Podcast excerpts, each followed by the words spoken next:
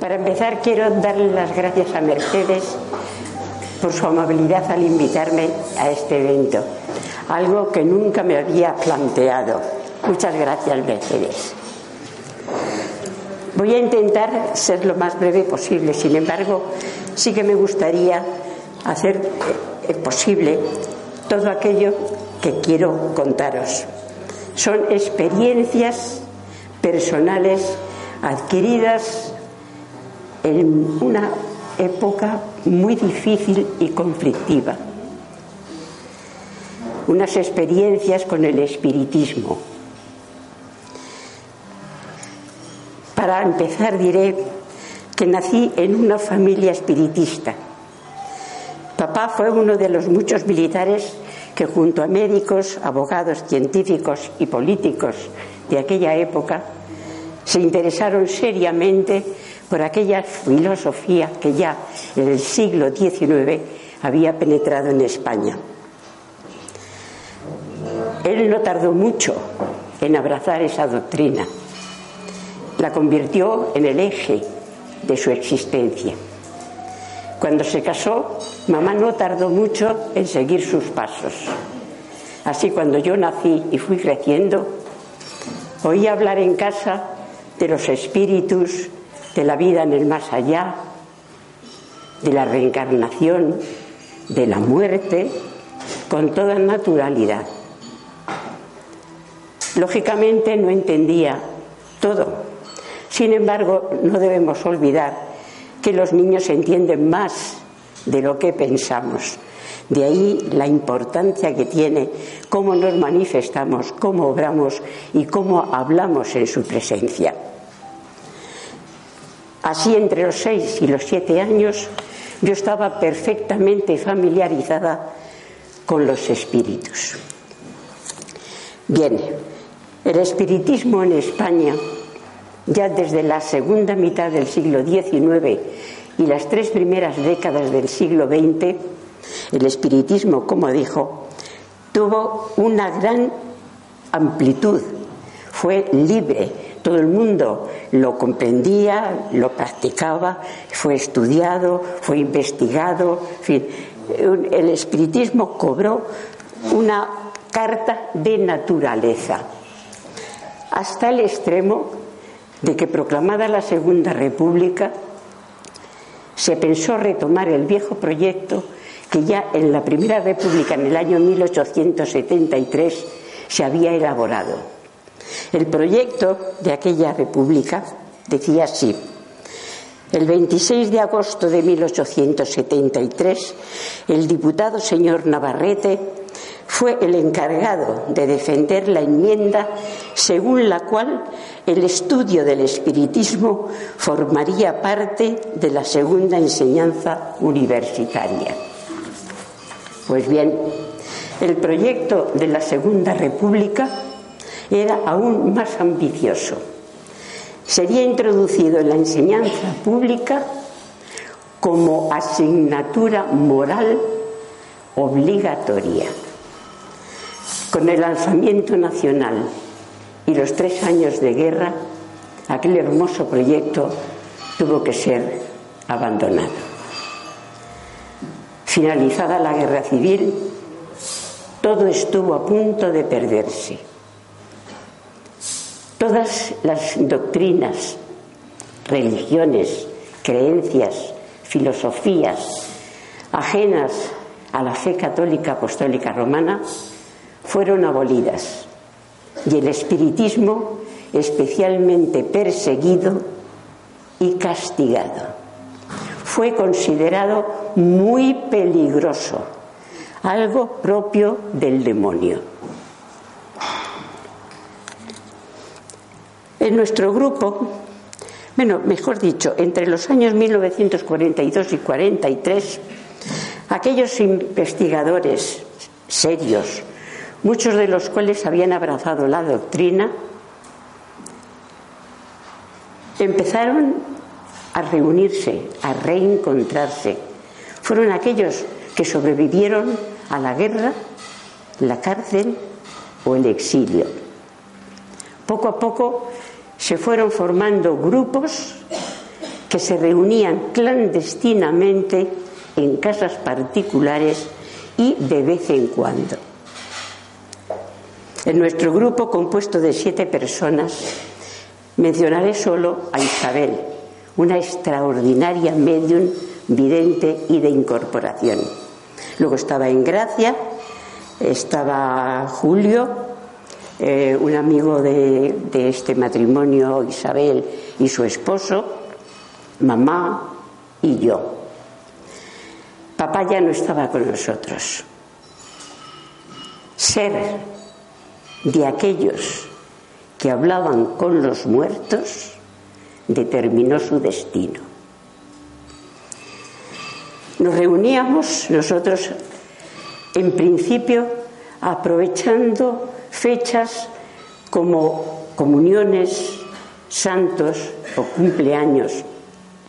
Aún así, nos jugábamos mucho, puesto que tanto en las calles o en, las mismas casas, grupos de más de tres o cuatro personas estaba considerado subversivo.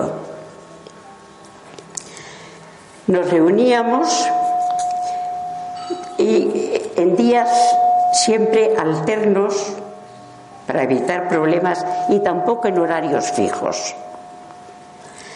Carecíamos de libros para el estudio.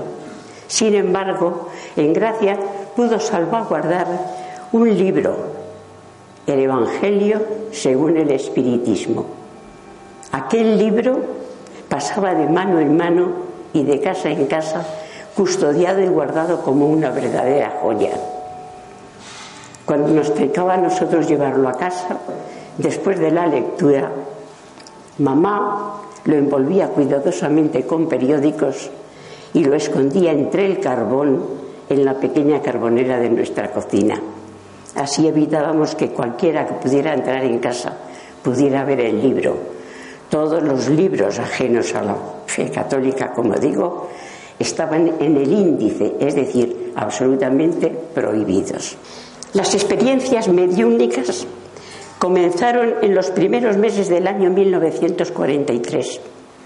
Al principio fueron como las que hoy conocemos, pero la diferencia estaba en que nosotros ahora, en las reuniones mediúnicas, intentamos ayudar a nuestros hermanitos sufrientes. Entonces, en aquella época, los hermanitos sufrientes éramos nosotros y ellos quienes nos consolaban nos daban sus apoyos, sus consejos, sus orientaciones. La primera tuvo lugar en octubre del año de 1943. Aquel día, por diferentes razones, fijamos la hora en las ocho y media de la tarde. El trabajo fue como cualquier otro día, pero cuando terminamos nos dimos cuenta de que se nos había hecho tarde, nos habíamos pasado de la hora. Y a todos nos invadió el temor de que al salir a la calle tropezáramos con la policía, cosa más que probable, ser interrogados y tener que demostrar de dónde veníamos o hacia dónde nos dirigíamos. Así es como se vivía entonces en aquella época. Como digo, estábamos preocupados y en un momento determinado Isabel nos hizo señas de que nos sentáramos. Así lo hicimos y al poco se manifestó el hermano guía de nuestro grupo y nos dijo, queridos hermanos, estoy de nuevo entre vosotros para deciros que no tengáis miedo. Id a vuestros hogares. No temáis salir a la calle os aseguramos que no os van a ver. Una vez que Isabel se hubo recuperado, nos lanzamos a la calle llenos de fe y esperanza y confianza. Unos 20 minutos aproximadamente separaban la casa de Isabel de la estación de metro más próxima a la que nos dirigíamos. Durante ese trayecto, tres veces nos tropezamos con pareja de policía y ni uno solo de ellos, ni uno dio la menor muestra de haber advertido nuestra presencia. ¿Qué había pasado? Estaba clarísimo. Los hermanos habían tendido sobre nosotros un velo invisible a nuestros ojos que nos ocultaba a los ojos de los demás. Años más tarde, leyendo los comentarios de Erasto, tuve la confirmación de aquel hecho. Erasto nos dice, los espíritus están por todas partes y son una de las fuerzas de la naturaleza que obran en nuestro entorno, creando las condiciones necesarias para el cumplimiento de nuestros destinos. Sin duda, los espíritus habían estado atentos aquel día a nuestras necesidades. Es importante que os diga, porque a veces me lo han preguntado, ¿por qué manifestaciones como esta de ocultación o transfiguración, eh, las materializaciones, aportes, penetrabilidad de los pensamientos, entonces se producían y ahora no se producen. Pues bien, todos sabemos cómo actúan los espíritus. Sabemos que no hacen nada ni dicen nada que no tenga una razón de ser. Que sea útil o necesario. Y jamás por nuestra curiosidad o simple capricho.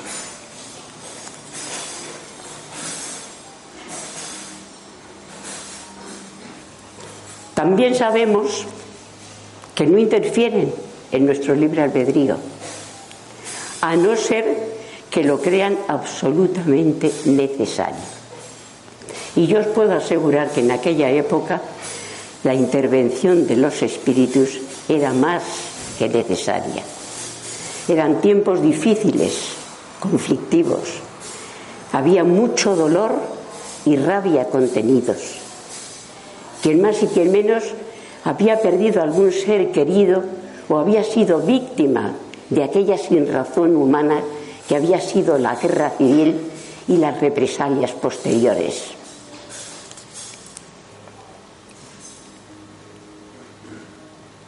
Los sentimientos de odio, rencor, deseos de venganza, la ira, aun a nuestro pesar, anidaban en nuestros corazones dispuestos a saltar en cualquier momento descontroladamente.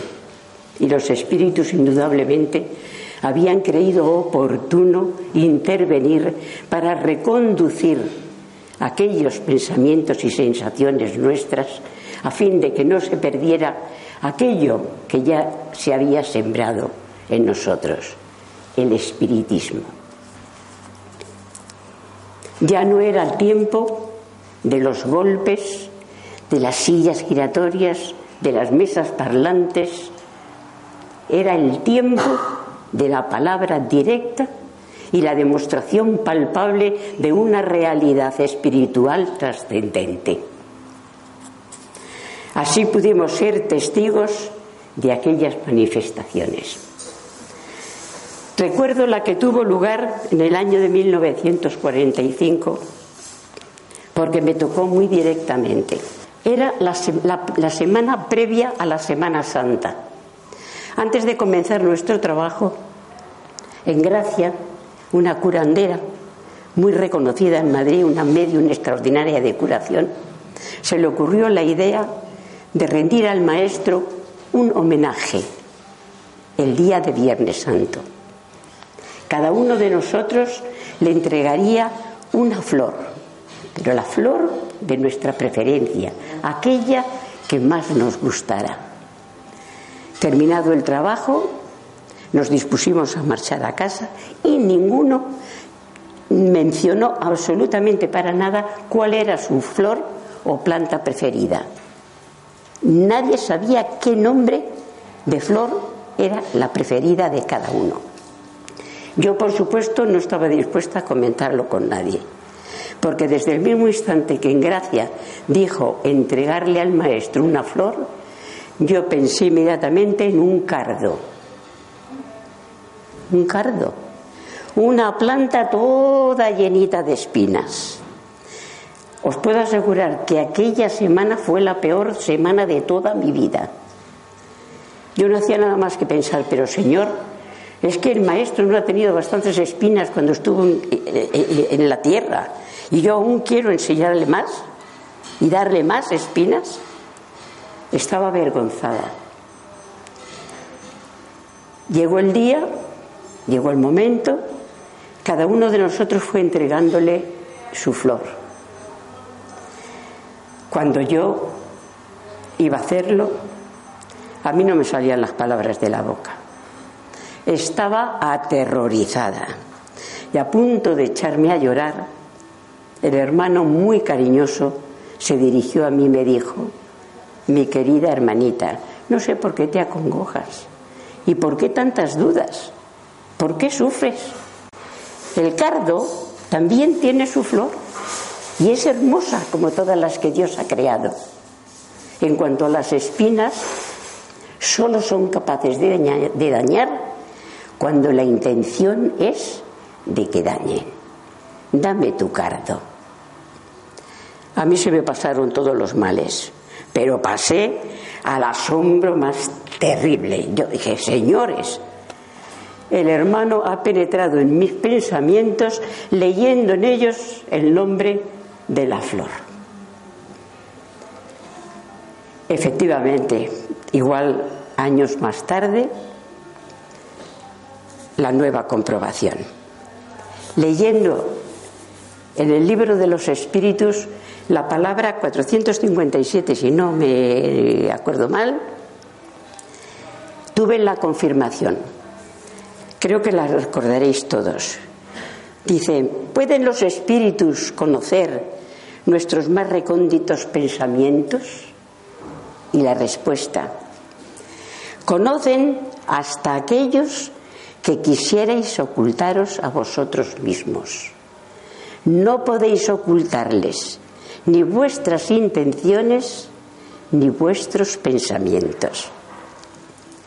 Aquí tengo que hacer una salvedad porque en una ocasión, con cierta incredulidad, me dijeron, ¿y por qué? Aquello, como he dicho al principio, se producía y ahora no. Investigando me encontré con lo siguiente. Hoy puede caber la tentación de pensar que los espíritus nos consideran indignos de esa atención por su parte y que todo pudiera ser una invención para darnos importancia. Se puede pensar que esas manifestaciones solo pueden producirse por espíritus más avanzados o grupos mejor preparados y que, aunque eso es muy necesario desde el punto de vista moral, desde el punto de vista natural, es un error. En el libro Higiene del Espíritu, que fue publicado en Villena en el año de 1904, en la página 488 los espíritus por medio de la psicografía nos dicen, no se extrañen los centros espíritas de estas manifestaciones que alguna vez reciben de espíritus elevadísimos, pues teniendo en cuenta que los hombres en general son muy atrasados y muy llenos de imperfecciones, es muy natural que Dios no escatime a sus hijos enfermos ni en cantidad ni en calidad todo aquello que necesiten para su mejoramiento y progreso. El tiempo nos limita y me impide contar experiencias como transfiguración, materialización o aportes. Sí os diré que el espiritismo, al igual que mi papá, ha sido para mí el eje de mi ya larga existencia. Aprendí me enseñaron muchas cosas. Me enseñaron la forma de hacer frente a todas las inconvenientes de la vida, a todas esas manifestaciones nefastas que a lo largo de toda nuestra existencia nos acontecen, a salvarlas, a trabajar por ellas. Me enseñaron lo que somos y lo que estamos llamados a ser. Y como dice nuestra querida Amalia Domingo Soler, para lo que hemos nacido. En uno de sus libros leí un párrafo cuya primera línea dice lo siguiente. Sí, espiritistas, hemos nacido para ser grandes. Qué gran verdad. Hemos nacido para ser grandes. Y lo podemos ser si así lo queremos porque procedemos de la suprema grandeza. Y ella nos ha dado una herramienta infalible que es la voluntad. Me enseñaron a vivir sin miedos. Me dieron alegría, optimismo. No olvidemos nunca algo que yo hice mío escuchando a los espíritus. El espiritismo es serio, pero no es triste. De modo que, amigos míos, alegría, alegría de ser espíritas.